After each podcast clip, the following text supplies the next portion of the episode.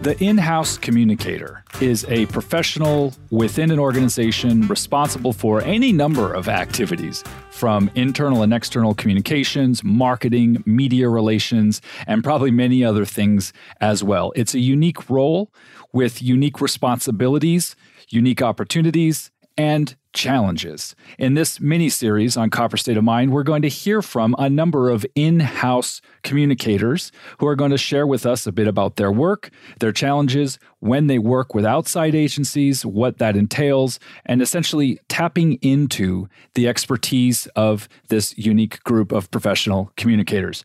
As always, our host for this podcast is Abby Fink, Vice President and General Manager of HMA Public Relations, a firm that has worked with many companies here in Arizona. Abby, what's on your mind? Well, you know, Adrian, when we started this podcast, um, you know, a little over a year ago, it was all about, you know, the things that we were doing as an agency and the kind of some of the challenges and things that we are brought in to work with and and the different types of clients that we work with.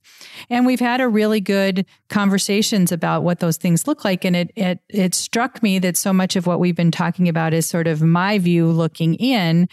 And with a conversation I was having recently with a colleague about, um, you know, what it might look like from inside looking out. And so I thought it might be fun to do this little mini series and bring in some colleagues in the community that do this work, but do it from an internal perspective. So joining me today on the podcast is Lori Munn.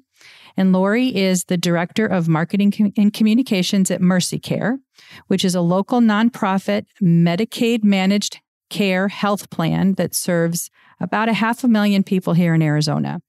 And Lori's responsible for all aspects of um, Mercy Care's communications. Um, and she's been doing it for a long time. So she and I met, goodness, probably 25, maybe longer years ago, um, back when she was working in television. She spent about nine years um, in the newsroom and then transitioned that position into um, both her own consulting firm and in house, um, primarily in the healthcare space. So I am thrilled uh, to have Lori join us today to talk a little bit more about you know the role of an in-house um, marketing communications professional and really what it means when they seek outside counsel and strategic um, communication support from outside of their internal communications team so, Lori, welcome to the podcast. Thank you, Abby. I that was a lovely introduction. I was thinking about when we first met, and I want to say it was it was either 1989 or 1990. And so, yeah, we've we've been friends a long time. We were just children. Just, yes, just mere yes, children. I was 23, actually. I can remember that. So yes, we were infants. And our careers have have intermixed over the years and and certainly we can talk about really the changes that have been happening in in the media market and and what we were doing as young communications professionals both you know me as a public relations practitioner you inside in the in the newsroom but really you know how those those two roles have evolved but we still are very dependent upon um, our colleagues in the newsroom to do to do the work that we're doing but maybe how we do it and how we structure um, the roles that we play has certainly um, grown and advanced. So, if you could just to kind of get us started, share a little bit about um, you know your experiences and that that transition time uh, between taking the role of the news producer and and looking at making that transition into uh, public relations and communications and and your own your own consulting business and then what you've done you know internally in the uh, in the healthcare space when I was getting out of television news, it was the late 90s, I had a baby um, who was 18 or 19 months old at the time. And after I had worked on, you know, some breaking news things that required overnight work or weekend work, because, you know, news breaks when it breaks. It doesn't worry about family hours or anything like that. And it was, it was, difficult with a, a small child. And so I made the very easy decision to move on to something else. And so I went went to work at um, St. Joseph's Hospital and Medical Center for a couple of years as the public information officer there, and it was kind of a natural transition because uh, my job was to work with the media primarily. Although I did do internal communication work there at that time, and um, it was it was a really wonderful place to work. It still is a great place to work, and I I didn't stay there too terribly long, however, because then I had another baby. And pretty soon, when you have two kids in daycare, and I think most people can really appreciate this now, at, at a certain point, you're working to, to pay the babysitter. And that's what happened to me. So I, I had a good network of people who still remembered me from my work in television and had trust in me from a ethical perspective and and you know a writing perspective and all of those things. And so i was able to create a freelance business of my own that i ran for seven years. And i supported all kinds of clients. I had i had law firm clients and uh, healthcare clients um, the I, there was an Arabian horse show that was one of my clients. I mean, I and and that was when websites were just coming into let's say vogue even though and, and i don't think people really realized at the time what a critical tool it was going to become but i did a lot of early web work and, and things like that. And and it was fun. It allowed me to be available to my children. And then when they both got old enough and both went to school then i went back into corporate corporate communications. And so I've been in my current with my current company for 16 years, doing a variety of different things.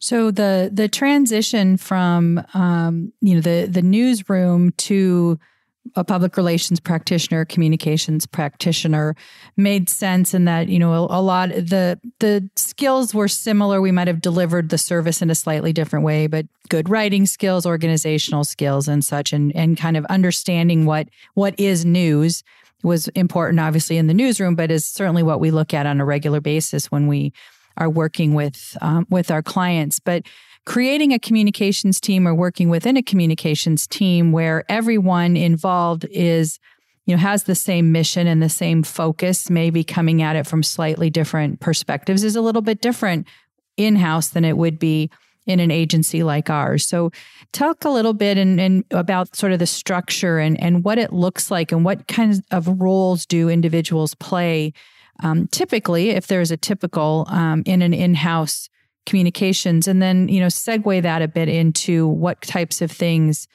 um, maybe early on in the area that you were you know looking to outsource and then what you're doing now from a more strategic perspective bringing in creative services to assist with what you're doing.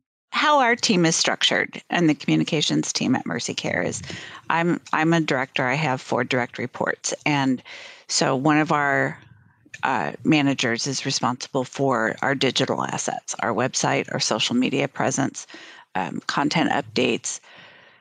We're replatforming our website right now, so she's leading that. Managing the translation of the websites, it's a it's a big job. It's a heavy lift. And then I have someone who is responsible for internal communication to our 1,100 employees, as well as member, what we call member communication. She does a lot of work on communicating with members who are Mercy Care members. So it's it's things like you know flu shot mailers and you know different collateral pieces or social media content or or something like that that will impact members. Um, we also have someone who does we we ha- with a half a million members that's a lot of communicating that's required and so we have a couple of folks that actually do that. And then I have a third person who assists with public relations and media relations and sort of building strategy around like if we have a new contract that's implementing she she has been learning the the ropes around leading how you do that and how you interact with stakeholders in those service areas and things like that so um, it, there is never a dull moment in in healthcare and in healthcare communications and i think that's one of the things i've always really enjoyed about it is there's it's a dynamic interesting industry that there's just always something new to learn and probably still a 24-7 environment maybe not quite as um, what it was like during in the television days but certainly healthcare is a is a 24/7 mm-hmm. business. It is. That's a lot of work to support with just four people.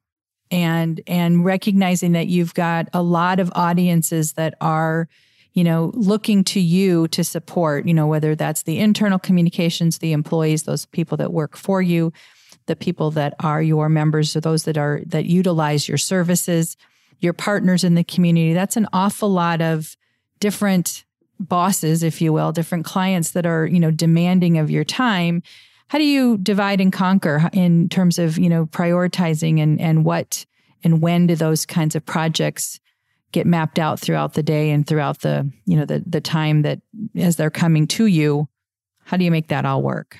Well, I, it may not surprise you because you've known me a long time, but I am a compulsive planner. I really, really believe in planning and, and as much as much as you can plan.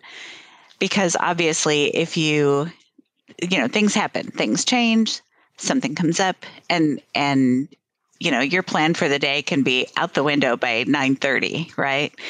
But if you in in my mind having a plan is it frees you because it allows you to have the structure you need, even if you need to pivot.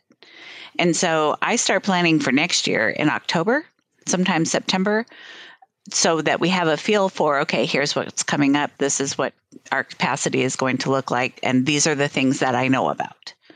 So, for example, last fall when I was planning for this year, we knew that we were going to have a new um, expanded regional behavioral health agreement that was going to take us into Pinal and Gila counties. That's going to go live October 1st of this year. And so let's back into that timing to be able to say, okay, we need to do community outreach sessions and community information and listening sessions and working with providers to make sure that they understand what's changing so that they can tell their patients who are our members. Um, so, so we do a lot of planning and sort of making sure that let's allocate in the right places? Are there areas where we'll need additional budgetary support, for example? Or will there, you know, do we have the staff to handle this without, you know, having people working 90 hour weeks? Because I absolutely will not request that of my employees. And so how do we how do we balance that bandwidth and that workload in planning what what is going to first of all meet the needs of the people we serve our members and, and our providers but then meet the needs of the organization allow us to make good on the things that we have promised to do and take care of our staff and do a good job. I, and and one of the things I think I'm proudest of in the work we do at Mercy Care is we do a very good job at communicating with our members and providers, with our stakeholders, you know we have a good media presence. People know what we're doing. And so i i feel really good about that. Lori one of the most fundamental concepts in our work regardless of where we sit is that we're trying to get the right message to the right audience through the right channel at the right time in order to produce some outcome some meaningful action on people's parts. If you could just give us a, a little bit of a broad strokes overview as you've talked about the communications internally, the communications with members, the broader media landscape, what are the channels you, you, find yourself most actively using? And, and how are you designing campaigns and communications in, in those channels? This is a huge question. Obviously, you could break it down in a lot of detail and take a lot of time, but you know, everything from email to social to other apps to traditional media, TV, television, radio, whatever. Talk, talk a little bit about the channels that you're currently trying to leverage. Well, I think one of the things that all of us in this industry have become quite adept at handling now is uh, virtual platforms for events, for meetings, for outreach, for you know just general communication, and so you know we learned a lot a lot of us learned a lot very quickly in the first, I would say, 60 days of the pandemic. That was, you know, when all of us discovered a little platform called Zoom and, oh, this could work. And, oh, but we should probably put a password on that so that people don't hack our meetings. I mean, we, there were quite a few case study examples of, of that. So we, we learned that, we adapted quickly. Um, but we, we tend to gravitate toward electronic channels more than anything else because that's where people live. You know, that's where they get information. It's on their phones, on their device, on their tablet. And so I try to not put a lot of resources toward mailing if I can avoid it.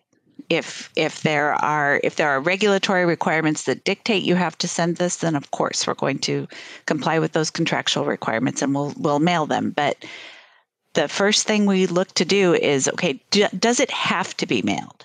Can it be handled with a, a multi touch approach of email, text messaging, um, interactive voice response phone calls, those types of channels? Can we do it via social media? Can it be handled by, via a portal? Because that's where people are. That's they, you know, think it, think about one of the things that that I think we've gotten good at doing within the healthcare industry as a whole is thinking about how we use technology personally, and then recognizing that patients, health plan members are no different than we are so I really want a text message re- reminder that I have an appointment tomorrow at 9:30. What I don't want is a phone call. Right? So it it just it depends on what people are have opted in to do or how they like to to receive information. But we we try to be very thoughtful about meeting people where they are. And so, like, one of the things that Mercy Care has worked on in collaboration with HMA was a project we did in 2019. The campaign was called Do You Know Matt? And it was about medication assisted treatment. Treatment, medication assisted treatment. And we gave it a, we gave the, the, treatment itself a personification name matt most people think of matt they think of a of a guy and what we did before we did anything else was we sat down with a group of people who had the, the campaign had to do with um, recovery and treatment from opioid use disorder. And so we wanted to hear from people who had dealt with opioid use disorder, had dealt with addiction and recovery, and what what should we say in our messaging to help people understand the importance of this treatment and sort of bust the myths around the treatment? And what shouldn't we say? Because that is just as important. And how do you want to get this information? And how don't you want to get this information? And the the folks that we pulled together were peer support specialists from different providers around Maricopa County, and they came in and we met with them for a couple of hours and we asked questions and they gave us phenomenal information.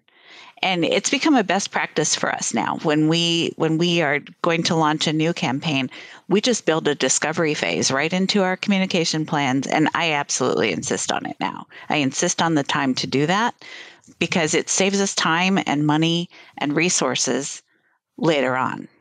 And it i really i really believe that it makes it so much more effective. If you can go to the people who are going to be consuming that information they'll tell you what they want and they don't want. They're just waiting to be asked. Yeah i could certainly relate to that. I used to work internationally for a, a large humanitarian relief organization as a field-based media spokesperson and uh, communications officer. And the, the the number of times that someone from headquarters wanted to issue some statement based on what people at headquarters thought was the the the, the important messaging versus what our local NGO partners and our beneficiaries, in other words, the actual human beings being affected by the conflict that we were supporting, yes. um, would tell us something completely different. And it was often uh, a fight to try to get the voices of the people uh, to actually inform the messaging because we had very smart, very motivated uh, press officers in the UK who's who were counting their points by how many times they got on BBC or or you know Radio 4 or something of that nature. And so they were trying to get the punchy headline that would actually get the news producer to agree to feature the story, but oftentimes that was detrimental to our work in the field because we were working under a, a, government that did not want that story told. Anyway, I won't go into any more details about it, but it's great to hear that a, a, a very richly informed messaging campaign starts by actually asking the people uh, or the people who work with the people, how should we talk about this? You're right. And Adrian, I think your point about um, you know the the the headquarters versus the on the ground um, team is a is a great um, was going to segue into my my next conversation, which is really about getting the the seat at the table, right? That the communications team, you know, needs to be actively engaged with leadership and with the decision makers and whether that's an external audience or an internal audience but you know bringing in the the implementers of those messages at the point where the decisions are being made is so critically important and you know within an organization as large as mercy care there's multiple divisions and multiple you know leadership that um, you know potentially needs to weigh in. And and you know Lori what what what where are you in that structure in terms of you know being in those conversations with leadership and and in t- when when a potential communications requirement is needed where are they bringing you in how are they you know capitalizing on the knowledge and expertise that you you bring not just in a, at the point where it's going to be implemented but really in guiding the strategy around it? Well, we've worked we've worked hard to ensure that people bring us in early. And I would say 85 90% of the time we get brought in at the very beginning, which is so important when you're talking about bringing bringing in communication because at some point if you're doing something you're probably going to need to tell people about it even if it's just the people inside your organization, at some point you're going to have to tell somebody about it. And the smart time to do that is at the very beginning. And and I know you've talked about this on this podcast more than once, Abby, because I'm a listener and I have heard you. And and it's hard to stand up and cheer when you're driving your car listening to a podcast, but I have done that on occasion when I have been listening to you while driving because it, it's so important. It what it does is it saves time and money. And it makes your communication so much more effective. And and so what I've taught teams of people that I've led over the years has been we don't need to have the answers. We need to have the questions. The right questions are the gateway to the right answers. As long as you know how to ask them, how to phrase them, and how to probe a little deeper. Laura, you mentioned a specific campaign that you worked on with HMA Public Relations. And I'm curious, as someone who works neither with a PR agency or with a corporate uh, you know, environment, how do you approach that? You have, uh, over the years, worked with lots of different outside providers. And you said something interesting we were chatting before we pushed record something about mindset is your own mindset ready or right for this but walk us through a little bit how you now think about when and how to approach the the the idea of bringing in outside help for a particular project or campaign? I think if you're looking at potentially going outside the the first thing you have to look at is you know what you have to begin with the end of mind with it with the end in mind with apologies to stephen covey you have to begin with the end in mind right?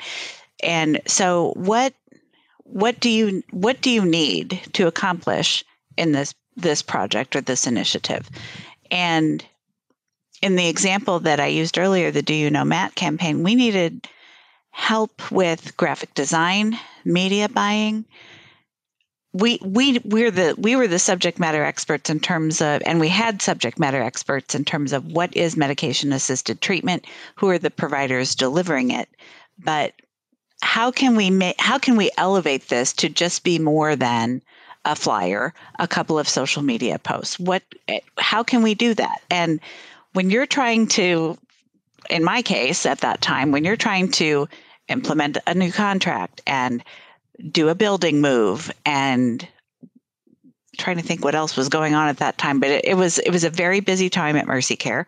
And i did not have the i myself did not have the bandwidth to sit down and think about what that could look like. And so to be able to expedite the communications campaign on that i called abby because first of all we have a you know we have a long friendship I know Scott Hanson, who is the co-owner, I believe, of HMA, and I knew Scott when we worked together at Channel Five back in the late 80, late eighties, early nineties, and I know these people well, and I trust them. And so, the I called Abby. She had availability. We we got together. We talked about some different things, and and then we started kind of putting those those pieces in place to be able to execute that campaign. And so you know to look at why why would i go outside well first of all it was a bandwidth issue but then it, we needed that expertise we needed a wider lens than what we had on our team and even in our um, in our our subject matter experts and we wanted to find different re- ways of reaching people because the message needed to get to people who weren't maybe necessarily mercy care members. Maybe there were people who are coming out of uh, incarceration. Maybe they were coming from a different part of the state. And and so we just needed we needed fresh ideas. And we needed to be able to meet the people who were going to receive that that messaging where they were. So that's how that's how we sort of looked at okay can can we go outside i think we, i think we need to go outside and and we did and it was a very successful campaign you mentioned getting your own mindset right. What does that mean? And how can people with perhaps less experience or less connections than you have approach the outside hiring process? So, my recommendation for that would be you have to be in the right frame of mind to to recognize that help is needed and that it's a good idea. And so in my mind, it I had to be I this is what I rec- recommend other people to other people be open to change, be open to doing things differently. This is the whole reason you want to people to come in and help you, right? So we're not going to do this the same way we've always done it. If we're bringing in additional people with additional perspectives, expertise, lived experience, mindsets, all of it. So you have to be open to change. You have to be open to those new ideas.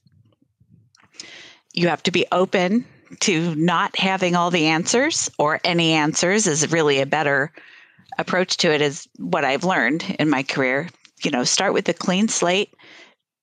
Be okay with not having any answers because if once you can get out of the way, kind of, you know, check your ego at the door, as we used to say, then you're going to get such better collaboration. You know, if the if you take the pressure off of your team, where they feel like they're, you know, and, and we can talk about this too, but I don't want them, I never want my team to feel like we're bringing in extra help because you guys can't do the job. That's not it at all. And we can talk about how to how to build that sort of trust before you even get started. Um, but I, as I mentioned, the questions to me are the far most important thing. And my favorite questions always start with, what if because something cool is going to be on the other side of that. There's a, a whole pot, lot of possibility behind the question, what if? And I'll give you an example. A couple years ago, we were implementing a brand new contract for uh, the children who are in the child welfare program. And we really needed to get that message in front of people. And the, the, the timing was not uh, fortuitous for this brilliant idea. We are still going to use it, so help me. Um, we, it was just at the beginning of COVID. And so we really wanted to be able to get information in front of families. Here's how, here's what's changing. So this is for families who are either foster families or kinship families who have taken a child in their family into their home because the parents are unable to care for it. And so this is what this is what you can expect if you now that you've got this new child in, in your home this is what they need as far as healthcare behavioral health etc but it's not always easy to get that message to people right? If they might have email but if you've got a new little person or three or four little people living in your house that weren't living here last week there's there's a lot to do with with bringing young children into your house. And so absorbing information from your health plan probably isn't your highest priority if you need to get them enrolled in school you know get them a place to sleep get them food clothing and just sort of figure out how you're going to navigate this new phase of your family. So we were sitting around in a brainstorming session my team and I thinking about okay, how can we get this messaging to these families who are super busy? Um, and you know, you may have grandparents who maybe don't have a ton of money, and so you want to be respectful of that, right? And how can we how can we get this information? And so one of one of my team members said, "What if we rented a drive-through or drive-in movie theater?" And I said, "You have my attention." What do you mean? What what do you tell me what you're thinking? She said, "What if we got a bunch of we had a bunch of bags together. We rented a drive-in theater we show a kids movie, but before that, we work with the theater to give us uh, an opportunity to do a short presentation to the families. They can listen in their vehicles on their, you know, their stereos, their radios, or whatever. We tell them what they need to know. We give them some promotional items. We give them their member handbook. We pay for the popcorn.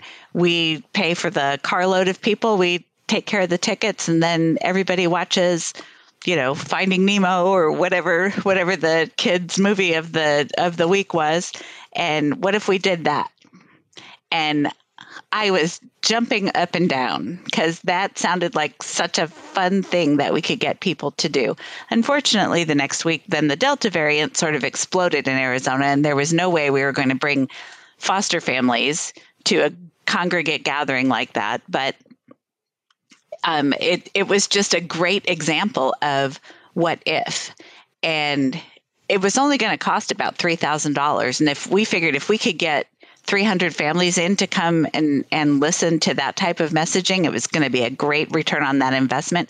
And it would give them a memory that would be fun and uplifting for the kiddos. And so, so help me, we are still going to do this. Yeah, $3,000 doesn't buy you very many seconds on television. Not at all. Not at all. But it's a chance for people to to work with us and meet our staff and recognize that these are these are real people who really want to help. And so I just I thought it was it's my favorite example of of a what if question that just had all kinds of possibilities and it sounded like such fun. Well, and I think what's so interesting about that is I had, you know, I had asked you about having a seat at the table and being part of the, you know, executive level conversations, but you're mirroring that within your team as well and, and giving, you know, your team the opportunity to explore and that no idea is a bad idea philosophy. So they're, you know, they're really seeing it in action, you know, the the the trust and the empowerment to to make decisions. I I loved what you said about you know, we're not expected to have answers, we're expected to have questions. That's right. And challenge outcomes and be that voice within our organizations to you know ask the what ifs and and what happens when and should we maybe consider and and allow the conversations to develop in order to come to solutions workable solutions that everyone can support and then have the trust to put it back in the hands of those that are you know meant to implement what they're doing. And i think you know the the idea here of recognizing the strengths of the people you have working within your team and the the day-to-day responsibilities that they have and what they're expected to do. And when the time is right and new projects present themselves or or things that are going to push the team in a direction that may not be where they need to be going at a particular time is a good opportunity to consider bringing in um, additional resources and whether that becomes a long-term you know contractual relationship or you bring in you know freelancers or other consultants that can do it. And having those resources before you need them oh yes and, you know, even if you aren't ready to make a decision, but having some folks that you can call on and, and have, you know, that understand your business and understand how to do it. And, you know, the, the, the long-term relationship that you and I have over over time has evolved um, because of that trust level, and that we've been able to, you know, work with and work together um, with our our separate teams, and then come together with and create a new team to to implement these. And so, you know, to me, the the lesson coming out of this conversation is really about, you know, recognizing you know, whether you are a, a team of one or a team of 100, there may be times where it makes sense to bring external assistance, and whether that's public relations, graphic design, photography, videography, whatever it might be, bring in those that can assist and improve and empower your team, you know, to do what they need to do with an outside objective team of people who every day ask the question and help guide the clients to those answers. Well, and the other advantage of doing something like that too, Abby, is the more diverse points of views, points of view that you have at the table, the wider net you can cast with your communication because somebody if it's an if it's a I lost my train of thought. Some because somebody is going to have an idea that you didn't think of. I mean, and, and at the end of the day, I think it's a lot about why what what don't we know like let's find out what we don't know so that we can put that to work for the people that we're trying to get this message to Absolutely. Well, Lori, thank you so much. Um, I'm really excited about the the the conversation that we have, and really to contrast, you know, what an in-house communications team and and the strategies involved, and and you know that ultimate seat at the table is equally as important from an internal communications team as it is for those that are, you know, coming in to consult with a lot of questions to help guide our conversations to get to those important answers. So we are in the house with Lori Munn, part of our um, mini series here at Copper State of Mind. Thank you, Abby.